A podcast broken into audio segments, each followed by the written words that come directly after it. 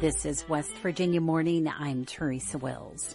College football in West Virginia is usually associated with the West Virginia Mountaineers and Marshall Thundering Herd. But Shepherd University's football program will play in the Division II semifinals this weekend, and they have loyal fans. Honestly, I've been to every single game. I haven't missed a game. Uh, I was in Connecticut when we started, and I'll be in Colorado on Saturday to cheer on the Rams. That story and more coming up this West Virginia morning. A new manufacturing company is coming to Berkeley County. Eric Douglas has more. Commercial Metals Company is planning to set up a new, state-of-the-art micro mill in the eastern panhandle. The facility will manufacture reinforcing steel, also known as rebar, from scrap metal. Governor Jim Justice made the announcement in Charleston and said the company plans to invest $450 million in the facility, which will be fully operational in late 2025. Barbara Smith is the company's CEO. At CMC, we like to say that we build the world every day. The concrete reinforcing steel or rebar that this mill will produce is used to reinforce and strengthen everything in your daily life. The people of West Virginia will make the steel that builds America.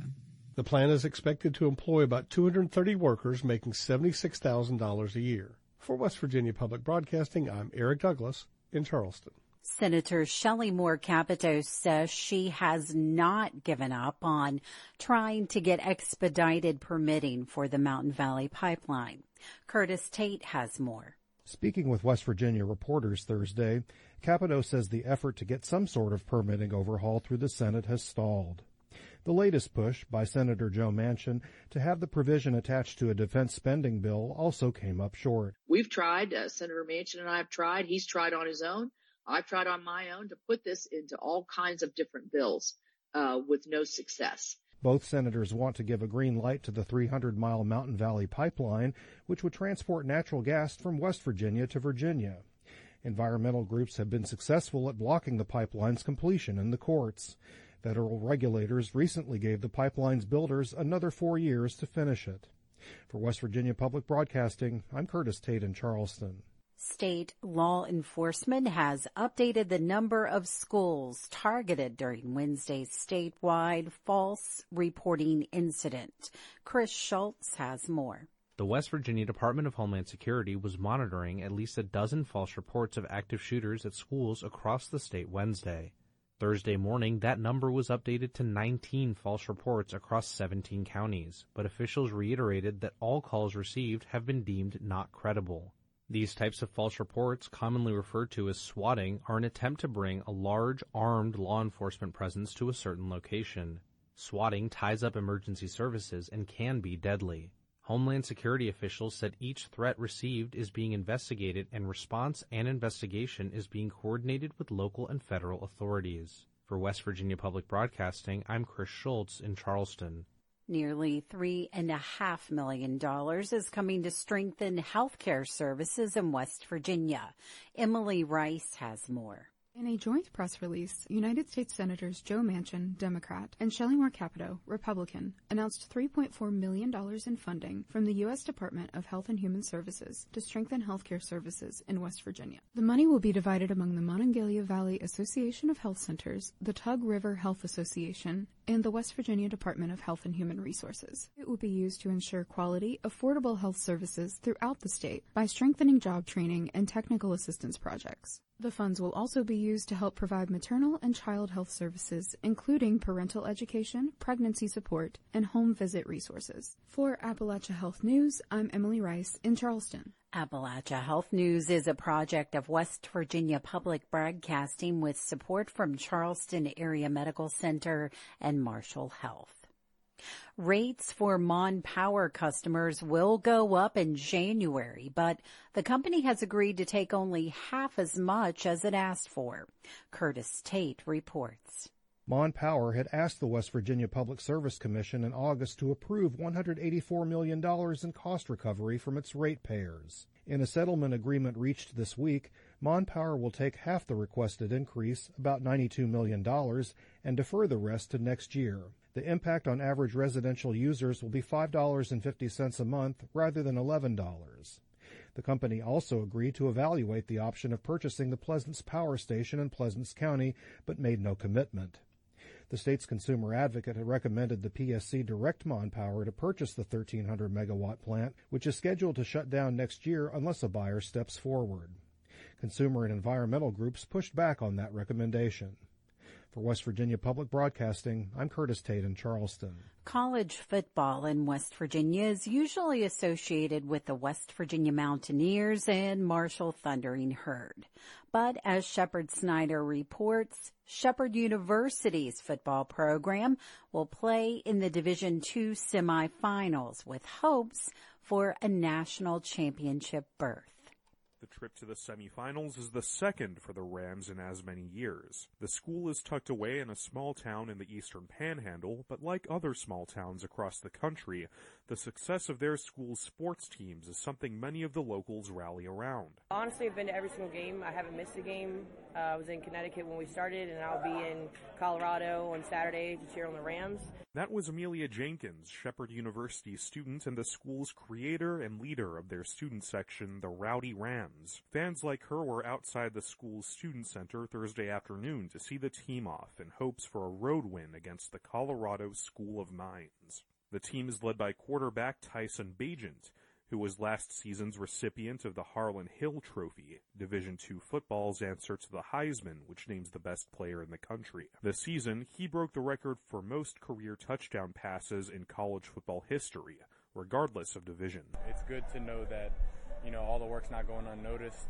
Also, you know, I think it's important for, you know, the younger people in my family to see what's possible and kind of give them inspiration and motivation to do their thing. After his Harlan Hill campaign, Bagent had offers to transfer to Division I schools like West Virginia University and the University of Maryland, but ultimately decided to stay at home. Despite playing at a smaller school, he's gotten attention from scouts as a potential NFL draft pick. I'm from this area. I've always lived in this area, so I mean, it's all I know. And so for me to be an inspiration and kind of a motivating factor to the people uh, in this area means everything to me. The team's success is in part because of its coaching staff led by head coach Ernie McCook. He was a coordinator with the program for years before he took over from longtime coach Monte Cater in 2018. Cater had more wins than any other active coach across college football before his retirement. McCook has continued the team's level of success, but credits it to the school's commitment to athletics. Well, I, I think athletics is the front porch of every university, and our success on athletic play, playing field helps open up our university to a lot of different people. The Rams have kept competitive by recruiting from local high school football powerhouses like Martinsburg High School, where Bagent was originally spotted. 75% of our alumni will live within 100 miles of the university, so we're able to have a lot of alumni support and help us and support us in recruiting.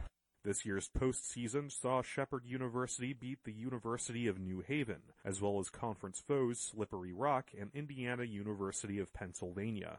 IUP handed the Rams a rare loss earlier in the season during the Pennsylvania State Athletic Conference championship game.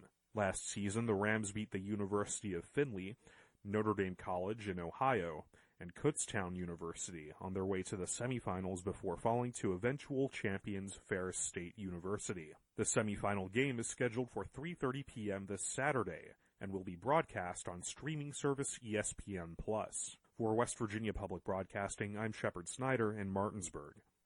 This is West Virginia Morning. I'm Teresa Wills. It's 752.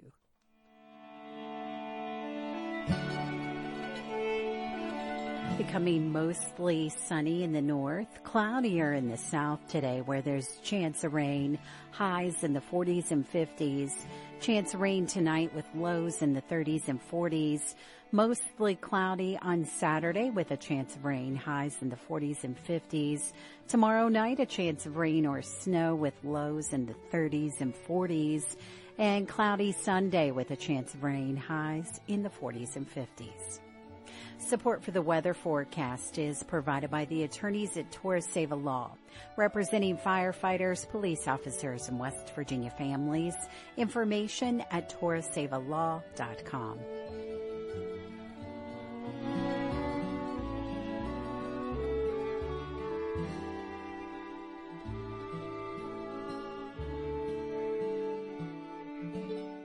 This week's broadcast, A Mountain Stage, features the powerful soul rock of the, of the War and Treaty. 2022 Americana Music Association's Duo Group of the Year. Michael and Tanya bring along their elite band and songs from their new EP Blank Page. Our song of the week is the War and Treaty's Lover's Game, a soulful rocker with a retro style that brings mind to glory days of Ike and Tina Turner.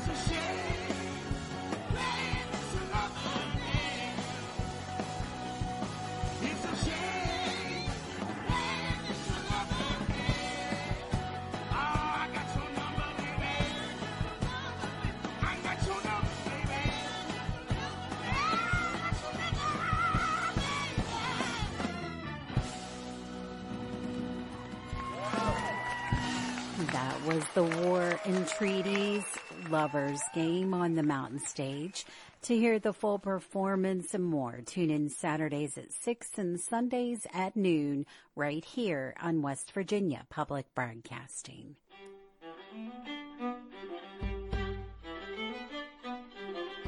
West Virginia Morning is a production of West Virginia Public Broadcasting, which is solely responsible for its content. You can keep up with the latest West Virginia news throughout the day on our website, wvpublic.org. Support for our news bureaus comes from West Virginia University, Concord University, and Shepherd University. Appalachia Health News is a project of West Virginia Public Broadcasting with support from Charleston Area Medical Center and Marshall Health. West Virginia Morning is produced with help from Amelia Knisely, Bill Lynch, Caroline MacGregor, Curtis Tate, Chris Schultz, Emily Rice, Eric Douglas, Liz McCormick, Randy Yohe, and Shepherd Snyder. Eric Douglas is our news director and he produced today's show. I'm your host, Teresa Wills. This is West Virginia Morning.